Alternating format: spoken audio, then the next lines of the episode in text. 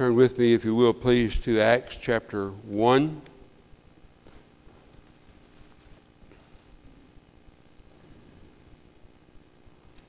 Over the last uh, two or three weeks, I have been thinking about what's Jesus doing right now? What is our ascended Lord doing right now? And I hope that this will spark your own questions in yourself as you realize more and more what He is doing, more and more how, of how He directs your life, and more and more of our need for Him. Acts chapter 1 at verse 6. This is God's Word. Let us hear Him. So when they had come together, they asked him, Lord, will you at this time restore the kingdom to Israel? He said to them, It is not for you to know times or seasons that the Father has fixed by his own authority. But you will receive power when the Holy Spirit has come upon you. And you will be my witnesses in Jerusalem and in all Judea and Samaria and to the end of the earth. And when he had said these things, as they were looking on, he was lifted up, and a cloud took him out of their sight. And while they were gazing into heaven as he went, behold, two men stood by them in white robes and said, Men of Galilee, why do you stand looking into heaven? This Jesus, who was taken up from you into heaven, will come in the same way as you saw him go into heaven. May God bless this reading and hearing of his word to our hearts and, and to our lives. In the Apostles' Creed, the phrase, He ascended into heaven and is seated at the right hand of God the Father, is something that we confess from uh, time to time. Do we really understand that? No impossible for us human beings to understand how somebody could ascend up into to heaven and there to be seated at the right hand uh, of the Father. But we believe what the Bible says. We have an ascended Lord who is controlling the universe by the word of his power, and we rejoice in that. And what Luke, the writer of Acts, is, is telling us is that in his first book, as he wrote to Theophilus, he wrote about the things that Jesus began to do. If you look back at Acts chapter 1 and verse 1, in the first book, of Theophilus, I have dealt with all that Jesus began to do and to teach. And then in verse 5 it says, You shall be baptized with the Holy Spirit not many days from now. And that would be the continued ministry of Jesus as he carries out his plan of redemption. And There's a book that uh, John Murray wrote called Redemption Accomplished and Applied, and some of you have probably seen that book and maybe have, have read it as Jesus came to this earth to accomplish all that the Father gave him to do in the salvation of his people, and then to ascend to heaven, and there to send back his spirit to apply what he had done uh, in, on Calvary's cross, and of course through his, his, his life. And so we're grateful that that's what Jesus continues to do. He came to seek and to save the lost. And when we have brought, been brought to that point where we acknowledge that we are lost, and that Jesus is the one who is seeking us and has found us, then we can praise Him. I was talking to somebody this week about the different religions of the world and trying to explain, you know, Christianity is not a religion. Christianity is a relationship. And all the religions of this world are man trying to find a God somewhere. But Christianity is God seeking and finding man and drawing us unto himself. And that's the ministry of our Lord Jesus Christ from the throne, from the right hand of, of the, uh, Father. Jesus told his disciples this was what was going to happen. If you turn with me to John chapter 16 at verse 7, John 16 and verse 7. He says, I tell you the truth, it is to your advantage that I go away. For if I do not go away, the Helper will not come to you. But if I go, I will send him to you.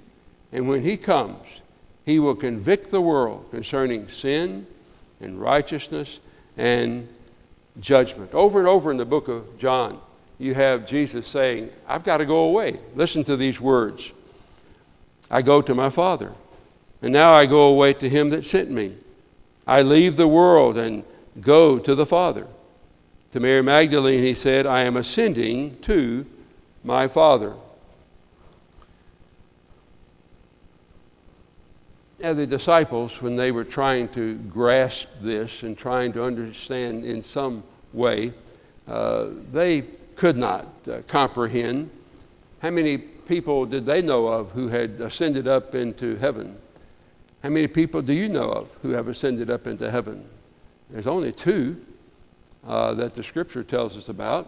Of course, Jesus is one, and you know that Elijah uh, is the other. And in 2 Kings 2:11, it says this: As they continued on, Elijah and Elisha, and they talked, that suddenly a chariot of fire appeared with horses of fire, and separated the two of them, and Elijah went up by a whirlwind. Now, that happened eight or nine hundred years before uh, the disciples lived on, on this earth, and that was hardly something that would help them to understand uh, what would, Jesus was going to do when he would say, I'm going to my Father, I ascend up into my, my Father. Yet Luke records for us that Jesus was taken up and a cloud received him out of their sight. Now, is that an illusion? Is that a Star uh, Trek uh, beam me up, Scotty uh, type of uh, saying? Uh, the molecules disappearing here and appearing somewhere else? Uh, no. This is a reality of moving from the physical aspect of this earth up into the physical clouds, up into heaven, and to be there for uh, for, uh, forever. That was the, the movement from this earth to heaven of Jesus himself. Do you believe that? Do you believe that that's uh, what happened to him and that someday that's going to happen to you? Even if your body is in the grave, you're going to be reconstituted uh, in your body and you're going to rise up into the clouds? Is that what you believe? Is that what you would tell other people and not worry about what they think? You know, that you're not ashamed, that that's what the Bible says. That is what we believe, isn't it? And that's what we see.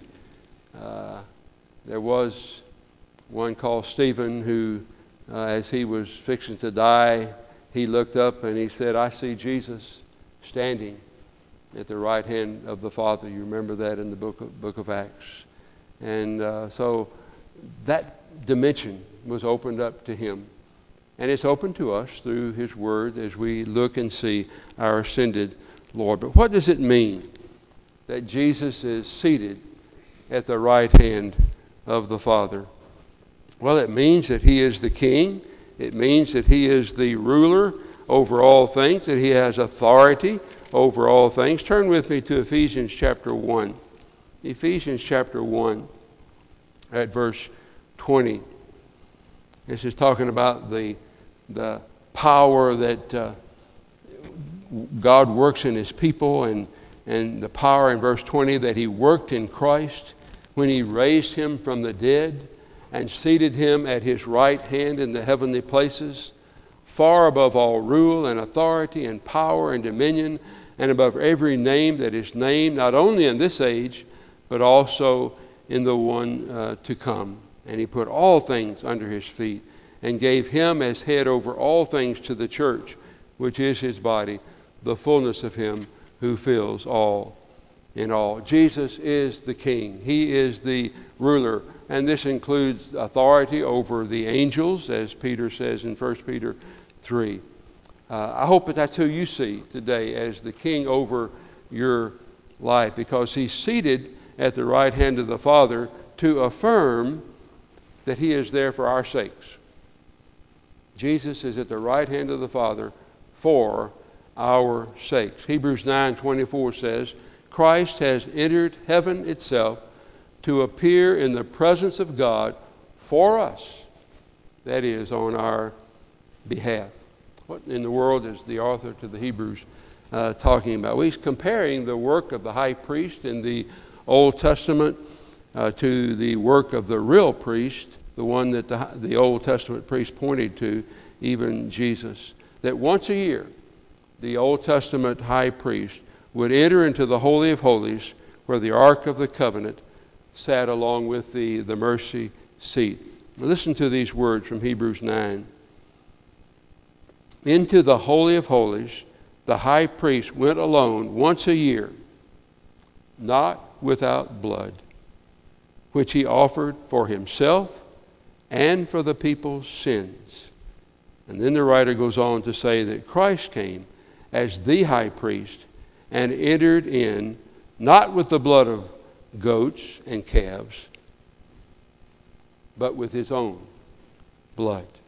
And he did this one time, never to be repeated again. He and he alone has obtained eternal redemption for you and me, for those who are called into his presence. So the scripture says that Jesus entered into the heavenly sanctuary there to be in the presence of God for us, so that we, by faith in him, united to his death, united to his resurrection, could enter also, so that we would not be cut off because of our sins as we come united to Christ. So he shed his blood, he was resurrected, he ascended to heaven, and is seated at the right hand of the Father. What does it mean that he is there for our sakes? Well, he intercedes for us, doesn't he? People quote that. Uh, he intercedes for us without ceasing. And people usually think, well, he's praying for us continually. And it does mean that. But it means far more uh, than that. It means that he shed his blood, he paid the penalty. He and he alone could enter into the Holy of Holies, and we dare not enter in without his blood. That he intercedes for us by presenting himself continually before the Father so that we can come. You believe that? That's the only way you can come? Are you ashamed of the gospel? Do you want to tell other people that's the only way they can come? We need to tell people that no other death will bring them into the presence of the Father. Our death cannot bring us into the presence of the Father. Our works cannot bring us into, the presence of the Father. Only what Jesus has done can bring us into our Heavenly Father's uh, presence. And so Jesus is offering Himself continually so we can do that. He also directs our lives. He sends forth His Spirit he told the disciples, I'm not just going to be with you physically. I've got, I'm going to go away so that I can come and back and be with you spiritually. I can be with you always. That could not happen until he ascended to the throne of the Father. And so that means that when he is with us, I think as I preached before on uh, Romans 11 that in him we live and move and have our being, and that he is the, the one that of him and through him and to him are all things, that you cannot take a breath without his presence. And seven billion people on the face of this earth cannot take a, a breath without his control. He brought all mankind into existence, and mankind continue, continues to exist because of God's providence.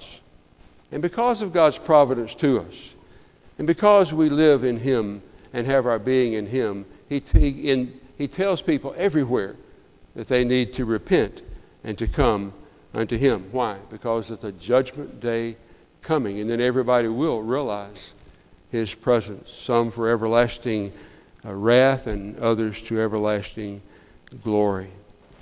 But dear people, he especially directs the lives of his people, those that he has called unto himself. Proverbs 3 5 and 6, which is a verse that Fran and I claim as kind of our theme uh, verse for everywhere we go and whatever we, we do when we change uh, plans, and like moving from Biloxi to Moss Point, from Moss Point to Hattiesburg, and then back to Biloxi. Uh, we acknowledge Him. Uh, he said, Don't lean to your own understanding, but acknowledge Him in all your ways, and He will direct your path. So it's as we are acknowledging Him, as we are recognizing who He is, as we are claiming Him as Lord over our lives, and as we are submitting to Him as those who have been bought with a price, He says, I will direct your paths. I will direct you moment by moment and day by day. And we praise Him that that's what He does from the throne of grace, from the presence of the Father. And also because Jesus is in the, in the presence of God on our behalf, He tells us to set our minds on things above.